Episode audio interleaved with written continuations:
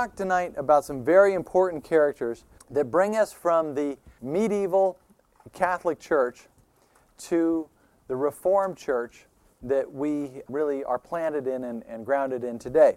And so it begins with a man named John Wycliffe, and uh, he was the first guy to uh, translate the Bible into English. He lived from 1329 to 1384. And, you know, this is a, a time where church doctrine is pretty much government. The church and the government are the same. And you cannot oppose the government. You cannot oppose the church. And to do so is heresy. Heresy is punished with death. And that's the end of it. And so the Bible is now being preached in England in Latin. How many people speak Latin in England? Uh, only a handful of very educated people um, can speak Latin. So the common person, the, the person who has not attended college, and college was really only reserved for the upper classes. It, it took a lot of money, and in those days, uh, times were, were quite, quite difficult. It was just an agrarian society, and where you have kings and you have peasants. And it, it looks like that, and you have a very small, if any, middle class. So you have the kings, you have the peasants. Majority of people are peasants. They're not going to college. They're not hearing Latin. They have no access to the Bible. You also don't have the printing press in those days. And so if somebody was going to get a Bible, somebody else had to write one and hand you one. And again, they would copy it from Latin and hand you one in Latin, which was probably illegal or only, you know, only possible with, you know, the church could only authorize something like that. So John Wycliffe is an important person because he translates the Bible into English. It was about uh, 1380 that uh, they translated the, the New Testament from Latin into English. He did not have much access to earlier versions of the Bible, but he worked primarily off the Latin translation. Also, after he finished his translation work, he organizes a group of poor parishioners known as the Lollards to go throughout England preaching Christian truths and reading the scriptures in English to the people. The Lollards, L O L L A R D S, and they would rely only on handouts for their subsistence. He was a created quite a stir in England. I believe he was martyred for it. The Lollards were brutally suppressed by later uh, groups, uh, later kings, and so that movement died out. So he lived from 1329 to 1384, translated the Bible from Latin into English, and organized a group called the Lollards to go around England preaching the Bible in English. Of course, this uh, doesn't help. So when he does this, he come directly against sort of this church state structure that says, wait a second, you're undermining our authority, you're making us uncomfortable, you're a troublemaker, we got to deal with you. So a, the church was a mess in those days. Now, when, when an English king married a Bohemian noble, Wycliffe's writings then come into Bohemia, and a man named Jan Hus is, becomes familiar with Wycliffe's writings. Richard II married Anne of Bohemia in 1382. How many of you knew that? Anne of Bohemia in 1382, Wycliffe's ideas were introduced in, into Bohemian theological and philosophical circles. Consequently, Jan Hus began to read and study the English reformers' works. He becomes a, a priest in, or was ordained to the priesthood in 1400 and begins just sort of working up through the Catholic hierarchy. But he, all the while, he keeps reading Wycliffe, and he keeps reading Wycliffe, and he's just a faithful Catholic, just going through the, the Catholic Church, but he keeps reading uh, Wycliffe, and he starts to see the great abuses going on in the Catholic system. And so Huss, Huss's preaching just starts to become more and more popular, and he becomes a very popular per person in, in Prague. This at the time was called Bohemia. It would, today it's called Czechoslovakia. But Huss becomes a very prominent person at this time, and he begins to condemn clerical abuses, and he begins to condemn you know, leaders who are abusing their privileges. So he begins to make some enemies. He's largely a, a champion of the Word of God. And because he is attacking the abuses of his time, he makes a ton of enemies. And eventually, he is excommunicated, tried, and because of his association with Wycliffe, who was the worst name in town in those days in Catholic hierarchy, he loses in, in his trial and he's burned at the stake. So you see that Reformation is trying to get going, but there's just a very powerful Catholic Church that is just quashing it every time that it tries to get going. There's a fascinating figure that pops up in the mid 1400s or late 1400s, Savonarola. This guy just fascinates me because he preaches in Florence like a oh, like an Old Testament prophet. He's talking about doom, and, and Florence at the time was a was in the middle of the Renaissance. The Medici family is running Florence, and Florence is just a mess in terms ethically, ethically and morally. It's just it's a mess. There's this religious overlay, but there's this tremendous hypocrisy going on in Florence. It, a, it's very religious on the surface, but underneath it's it's totally uh, corrupt and decrepit. And the worst are the leaders, the the Medici family and and others who are the leaders of Florence are the worst ones. Savonarola becomes, this, becomes a preacher. And it's interesting, he was uh, bound for, for secular work, but he um, has this powerful conversion. The young man left home secretly at 23 without parental approval. Flinging aside years of medical and philosophical education, he joined the Dominican friars. Convinced of the reality of the afterlife, with its dismal gloom or glorious salvation, he became very serious. An urgent sense of right drove him to denounce morals of the day. At first, his messages were way too scholarly for the masses, but in time they gained power.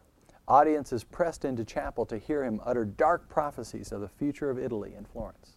And so it's fascinating what happened with this man. He preaches a total revival in the city of Florence and he just preaches, you know, doom and gloom if you don't repent. We've got to repent right now, otherwise we're just uh, we're, we're, we've had it. At the time, the king of France was very, very powerful, and France was stronger than Italy, and France was knocking right on the doors. And France could, was, was thinking, was France going to come over and just take over and kill everybody? And so it's very, very apocalyptic times at, during at that time. People were living in fear and were, was the whole city going to just be burned down by the French? You know, you have to think about the, the mindset of the people at the time. Are we just going to all be killed when the, when the King of France takes over? Or should we repent? And as the Bible talks about, you know, if we would repent, God will take up for us and we'll, we'll be spared. There's a popular book out now called Bonfire of the Vanities, which is based on what happened here as he preached. He basically preaches a full on revival where everybody just takes all of their all of their art, which had become. Have you noticed that Renaissance art? Everybody's nude, and it's just all these fat people naked. And so, well, you know, he, he's preaching against that. You know, you, you don't want to have a lot of fat people naked on your walls, and and so, so, eh, but it was it was going towards that way, and I mean that was basically the porn of its day, and he was preaching against it. And it made him very unpopular with certain people and very popular with others. And it was very, very heated, this whole dialogue. He had this, this day where you were going to um, destroy all these vanities, all, all, this, all the evil books, all this, all this other, st- all the evil paintings and things like that. And they took them to the town square, and there was this great fire. It was a, there was just so much zeal that he had um, uh, interjected into the people. Well, this is good but then it goes too far. The guy was just totally prophetic and just really, really on fire, and he just he takes it too far. And so then in Florence there were these, you know, sort of morals cops that were going around and going from house to house and just taking, you know, people were playing dice and they would grab the dice and they were people were doing this and, and other little things. And they were going through from house to house doing all of this. And so the, the Pope, who's being cr- totally criticized by this guy, is, is very intelligent. You know, and these and he understands power and he understands how you can get it and how you can lose it. And so he just buys his time and he just waits till his fuse runs out.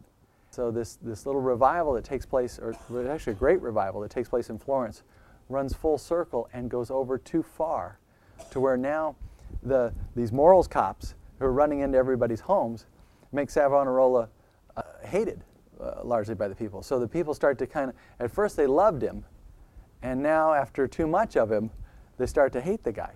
And so um, it, it just it went over the top. It went on through where moderation could have possibly held it. And so now the Pope sees, sees his opportunity and begins to start moving against him. And eventually, um, Savonarola is burned at the stake. And there was a great crowd in the city at, at the time that he, uh, he was uh, martyred. Legend is that after he was completely burned, that there was this tremendous crowd in the, in the town square. And his burned body, all of a sudden, the, the arm flings up like this and the whole crowd just takes off running, and several people, several people were trampled to death. That, that his arm flung up after his burned body was, was there. so this is this is sort of the life and times of the Renaissance. And what you have here is you have these incredibly corrupt Italian leadership and, and, and papal leadership the top of the church hierarchy is, is a mess. Now, what they're doing is that they keep wanting to build more and more. And at the time, this is when St. Peter's Cathedral is, uh, is being built in Rome. And if, if, anybody's ever been through Europe or, or studied art, it is the crowning achievement of the Renaissance. And it's, it was started in the 1100s. It wasn't completed until about 1500. It's just a tremendous, tremendous uh, work. And the art in it is the finest art that could possibly be created in, its day. Michelangelo, Da Vinci, all of these, the, just the greatest artists are all represented there. That's not cheap, is it? I mean, if you want to build the greatest building in the world, it's going to take some funds. And so, what was the primary fundraising vehicle of the church, the sale of indulgences. Why do you need an indulgence? To get out of another strange thing, purgatory. So, for all those who did not quite get into heaven, there's purgatory. And purgatory is this fabled place that it doesn't exist, and I've explained that before. But in order to get people out of purgatory, you can buy their way out. And this is a mess. And so it was during Huss's day, a papal group came to Prague because they were trying to raise an army to fight against an, another city state. And what they said was that if you'll fight in our Vatican army, you will receive a, an eternal indulgence so that you won't have to go to purgatory. So, you know, I mean, it doesn't sound a lot like you know, Islam. If you die as a martyr in battle, you go straight to straight to heaven with a thousand virgins as your entourage and stuff like this. It's just goofy. And so this is the same stuff that is happening in those days. And it's just nuts. And so Huss spoke out against it. Eventually, uh, Martin Luther, Martin Luther's 95 theses that he hammered on the Wittenberg door, they were in direct response to the sale of indulgences. At the time when Martin Luther was a uh, priest in his congregation, he's hearing confessions, and he's very concerned about, the, about how his people are doing. They're not coming to confession anymore. Why aren't his people coming to confession anymore? Because they could go, they, they went over to the next town over where indulgences were being sold like hotcakes, and you could buy your way out of all these problems. You didn't have to go to confession. You could buy a whole bunch of things that would keep you safe for like the next year. You, buy, you could buy a whole bunch of tickets. It's like Disneyland you could do this instead of going to confession. You didn't have to go to church. I mean, what a deal. So Luther is, is hearing about this and he's just, this is nuts. This is crazy. And some people make a, a little bit of uh, the fact that Luther was Augustinian and the monks that were selling this were Dominicans. And so there's a little bit of rivalry, home team versus the away team or something like that. But a man named John Tetzel was the primary salesman of these indulgences. And it's also the, the bankers and kings of Germany were splitting the take with the Pope. Uh, so they, you know, they're, they're pushing it. Everybody's in on this. And it's just heresy. It's just nuts. And so Luther presents his 95 Theses on the Wittenberg door, which was kind of a, a place to, it was something like a, uh, a bulletin board of its day. And Luther puts his uh, 95 arguments about this on the door, and he also circulates it with, with some of his peers. Well, this is about the time that, that printing presses are, are getting going. His stuff is starting to get copied and spread around. And this is one of the great reasons why, why Luther's work began to flourish. Where Huss was chopped down, Savonarola was chopped down, Wycliffe was chopped down. But Luther is in a very different day. And there's a lot of transition going on, there's a lot of change going on. And so Luther's ideas spread much faster in that time because of technology starting to increase. His ideas spread further, and he starts to enjoy the protection of, of local officials who were also sort of disenfranchised with papal power. And so there's a growing German nationalism that is sort of at odds with the papacy and, and its control. There's this sort of there's this rise of, of, of nationalism that's taking place in England, it's taking place in Germany, and they're, they're starting to reject this foreign control. You know, we're going to do things our way. We don't want you to tell us how to do it. Now, Luther didn't see himself as pulling out of the church. He wanted to change the church. He wanted to let's let's correct the error. He wanted to stay within the church and correct the error. And one time, I had a prayer time, and I felt like the Lord said to me, "I would rather have a saint than a schism." And let me explain what that what I felt like He meant there. As I would rather have a martyr. I'd rather have you die than split the church. In other words, advocate for advocate for reform and change, but don't tear don't tear the church. Don't tear the church in half. You know, go ahead and take your punishment and take your beating. Don't split the body. Don't split the body. I felt like God was just saying that it's it's very important not to tear at things. Try to change things as best you can. Work for change.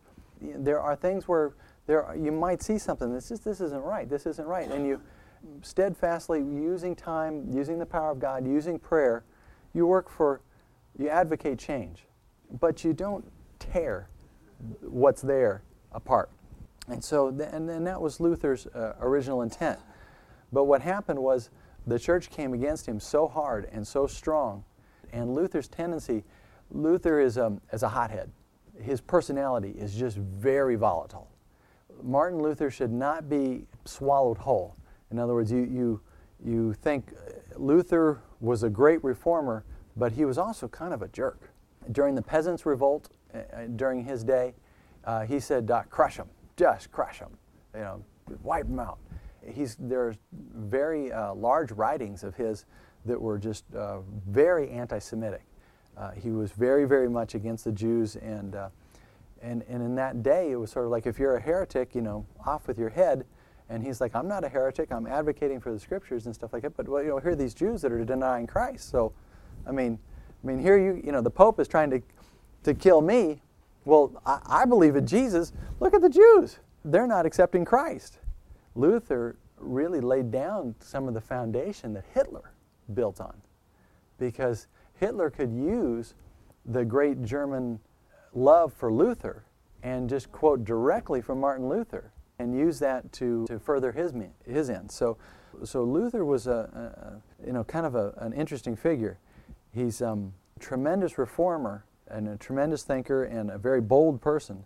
But at the time, at the same time, he, he was a hothead, and, and because he, he just he would just write out of his passion, say all kinds of things. So the turning point in his life is that he is uh, called to this big convention called the Diet of Worms. now, diet just means a meeting, and Worms was a city. so the meetings at a city of worms. But I mean, the, the, the words don't translate in English very well at all. okay, so at the diet of worms. Well, what happens is that, is that Luther is just out debating every Catholic theologian that comes his way because they all just preach the party line of indulgences and purgatory and, uh, and all this stuff. And he's like, justification by faith. You know, here's Romans. The just shall live by faith. The just shall live by faith. And one legend, it's not necessarily, we don't know that it's a fact, but was that when he was a monk, he went to Rome, and as, a, as part of his uh, pilgrimage, and he's crawling up the stairs on his knees. You, you had to pray up the stairs on your knees. You don't walk up the stairs, but you go from knee to knee up these stairs. And it hits him. Wait a second. What am I doing? The just shall live by faith. This isn't getting me anything. He was raised in, in one of the most strict orders, one of the most strictest monastic orders, and so was his education. Everything about his whole upbringing was horribly strict. He's rebelling against this when he starts reading Galatians and Ephesians and Romans and reading about faith. The just shall live by faith. The just shall live by faith. And, and that was his great revelation. The just shall live by faith. It's not by works. And that was the great turning point. That was his great contribution to church history. Not by works, not by works, not by works. You're not going to buy your way out of purgatory. You're not going to buy your way out of hell. It's, it's salvation, solo fide. Yeah, a lot of the arguments were in, in Latin. And he said, by faith alone. Solo fide. By faith alone. So, he's summoned to this great meeting at the, this Diet of Worms. He's got this one king that really likes him called the Frederick the Wise, Elector of Saxony. How would you like to have that title? Frederick the Wise, Elector of Saxony. So Frederick the Wise, Elector of Saxony, likes Luther. So Luther goes to this, this place, and there, there's a famous uh, statement that he makes. And what happens is that, okay, so Luther has beaten all of these other guys in, in debates. So the Catholics find their sharpest guy, a guy named Eck. Eck. and so, again, another word that doesn't translate well into English. Huss has been burned at the stake. And Eck starts reading a lot of statements by Huss and says, You agree with these, don't you? These are your statements. You basically agree with Huss. Aren't you completely in the camp with Huss? And basically forces Luther, very articulate debate, over to say that, yeah, I guess I do totally agree with Jan Hus. Wow. Kind of wish I hadn't said that, but that's exactly where I am. Those are my beliefs. Here I, here I am. I can do no other. God help me. And so Eck maneuvers him over there. You know, they get their, their, their sharpest attorney. They map out their strategy and they say, well, we burned Huss. And if he's exactly in Huss's camp, well, down he goes. And so they kind of, aren't you right there? Yeah, I guess I am, because he's a hothead and he'll, he'll answer real fast and boom. They set him up and they, and they put him right there. And so he says, Unless I am convinced by Scripture and plain reason, I do not accept the authority of the popes and councils, for they have contradicted each other. My conscience is captive to the Word of God. I cannot and I will not recant anything, for to go against conscience is neither right nor safe. God help me. Amen. And with that, that's how he answers the, this high court. While they're deciding exactly what they're going to do to him, he's on his way home, and Frederick the Wise, Elector of Saxony, has him kidnapped, which they kind of had arranged ahead of time. Has him kidnapped so that all of a sudden he disappears. And so now they can't kill him because they can't find him. And you know, maybe he is already dead. And because they just totally remove him from the scene and from the limelight, they kind of hope that some of this reformation and this, all this turmoil will kind of go away.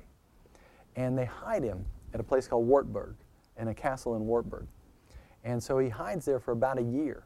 And during that time, he translates the Bible into German. It is said that he translated the entire New Testament in um, 11 weeks in the fall. And it's, they, they even call it the September Testament or something like that because he, he basically did it in, during September of, of a certain year.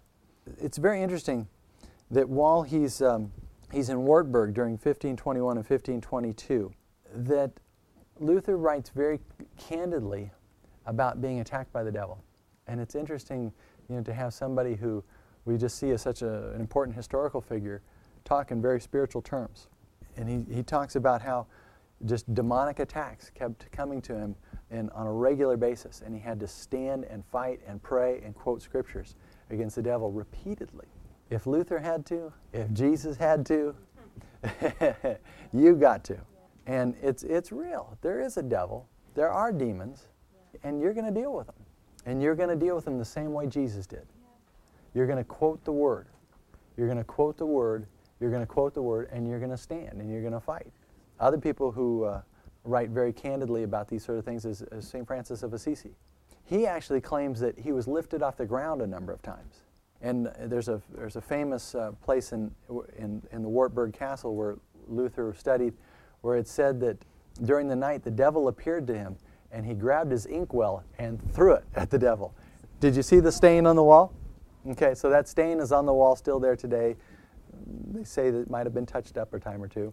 It's still there, a famous landmark. Luther then returns from Wartburg and comes back uh, to join the Reformation, and he moderates against uh, Karlstadt and, and others who are taking it too far. And, and he, he moderates, he's an important figure because he, in any sort of thing like Savonarola, Savonarola is meow. Luther tries to hold it together. You know, we're not going this far, we're only going this far, we're going to try to stay right about here, and ends up, you know, not being killed as a result of his sort of uh, trying to hold it together views. He, he was a pragmatist in, in some ways. And so he is he's thinking about his, the kings, he's thinking about the people, he's thinking about the church, and he's, he's trying to hold it together. And, and, and that's really why the Lutheran Reformation really did catch, catch on and take hold, is because Luther did kind of hold to a sort of a middle ground and did think about the bigger picture. Very, very important figure. He also married. In 1525, he married. He ends up having uh, six children. It's very rare, for, you know, for Catholic priests were not supposed to marry. Part of the Reformation thinking, well, this is nuts. The Bible doesn't say you're not supposed to marry. So Luther married.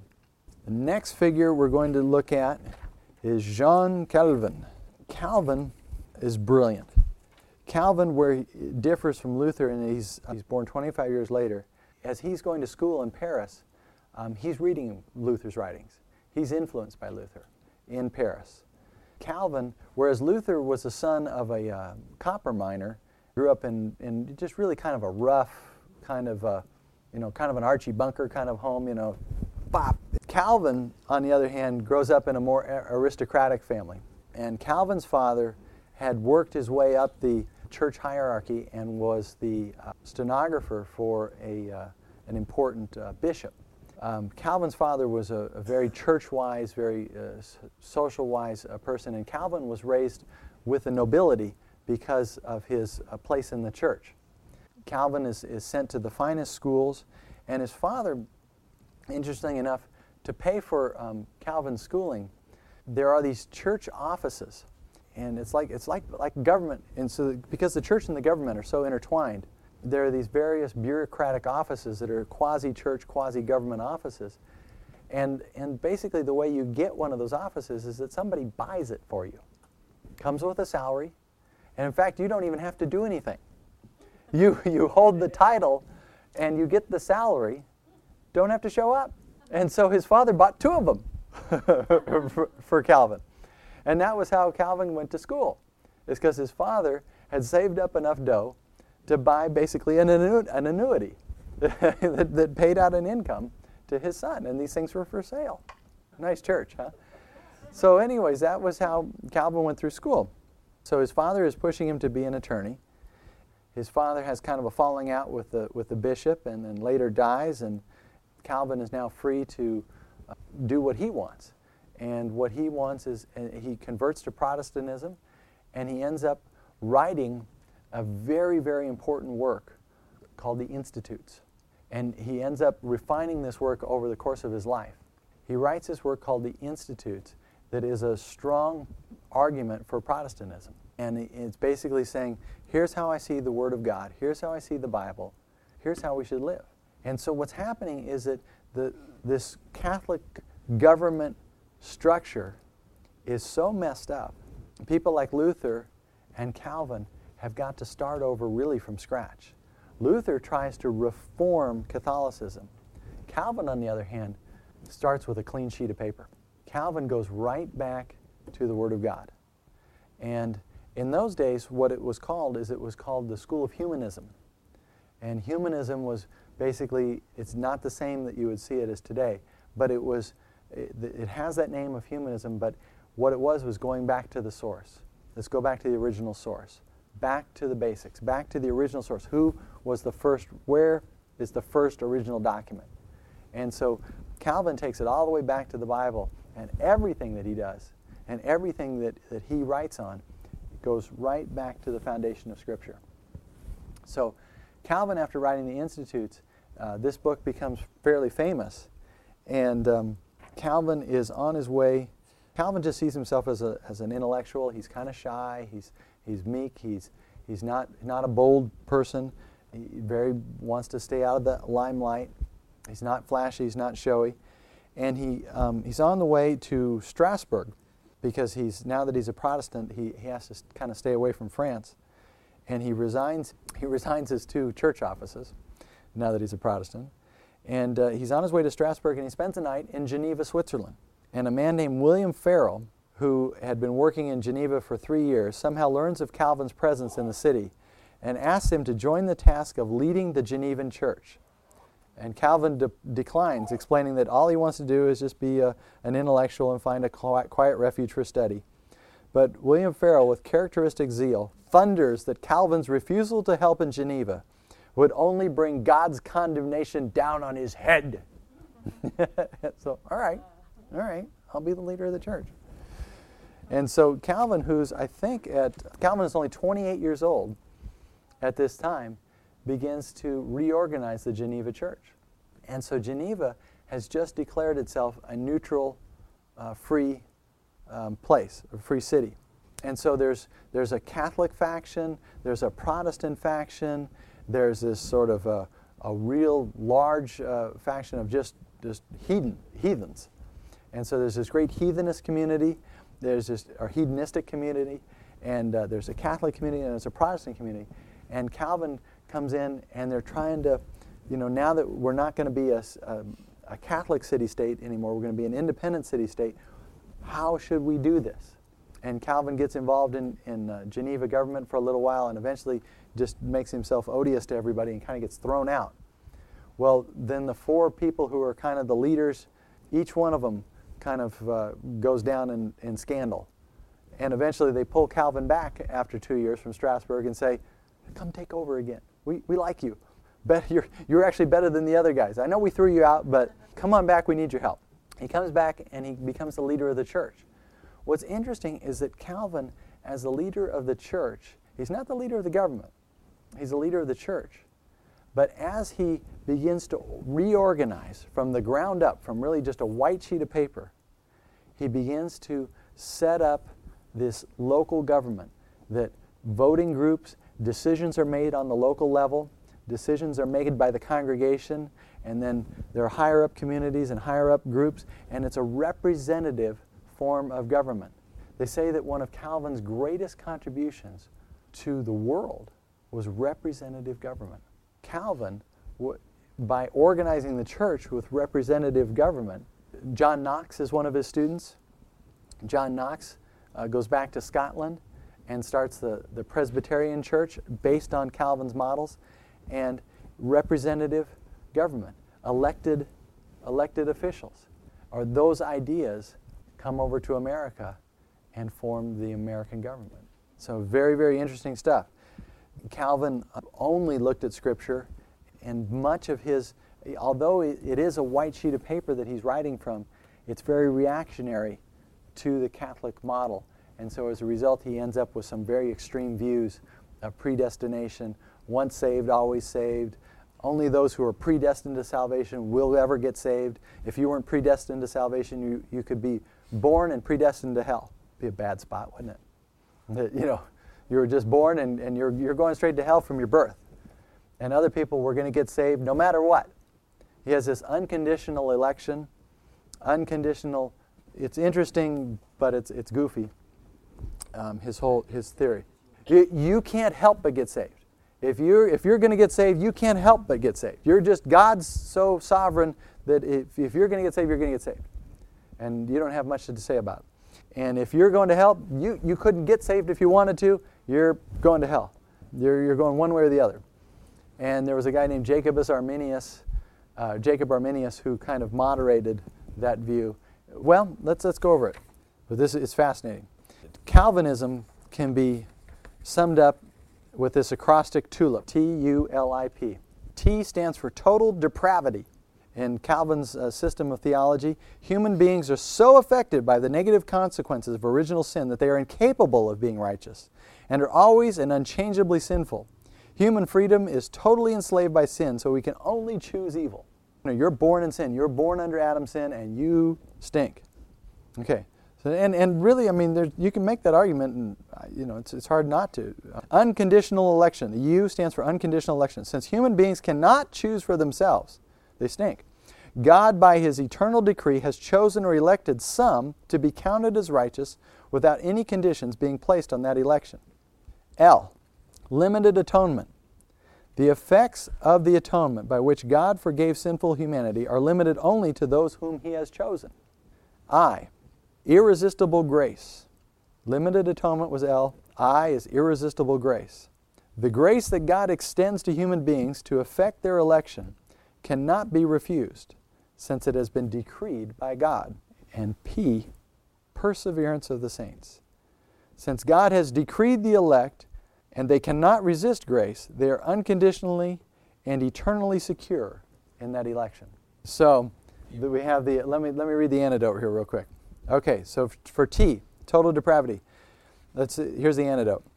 Human beings are sinful and without God, incapable or deprived on their own being own of being righteous. However, they are not irredeemably sinful and can be transformed by God's grace. God's prevenient grace restores to humanity the freedom of will.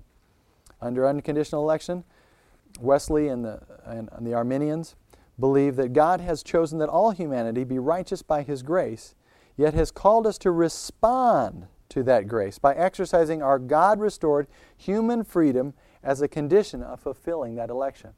So, you have your old line Baptist church, and Baptists are really you know straight down from Calvinism. But you got your old line Baptist church, and then you got your free will Baptist church. Free will Baptist church. Free will Baptist church basically makes this distinction between that and, and, and hardcore Calvinism. Unlimited atonement. The effects of the atonement are freely available to all those whom He has chosen and includes all humanity, whosoever will. Again, it, it's, it's really the debate is largely on free will. God's grace is free and offered without merit. However, human beings have been granted freedom by God and can refuse His grace. Calvin says you, it's irresistible grace. Arminians say no. Anybody ever witnessed in Starbucks? People could have a choice. You know, they're either going with you or not, right? But Calvin would say no. They're just they were born to go to hell. Assurance and security is the final one.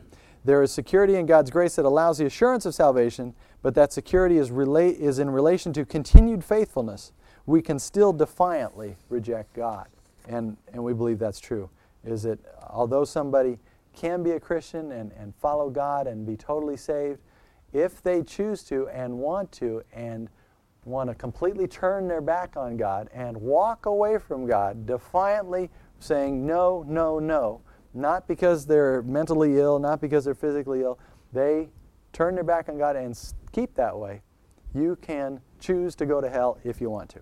That's the differences between the Wesleyan foundation that we stand on and the hardcore Calvinism. Great class, this was important. This is why church history is so important, is because where did some of these ideas come from? and, and, you got to know when you're, when you're at a Presbyterian church and, and the guy there in the robes just says, everything will be all right. Don't worry. God's got it all under control. Everything will be okay. It's all up to Him. It's not up to you. You had nothing to do with it. Keith Moore, one of my favorites, says, he says, my favorite preacher says, people like no fault religion. They just want to hear a man up there in flowing robes say, It's not your fault. it's not your fault. Whatever happened, it was the will of God.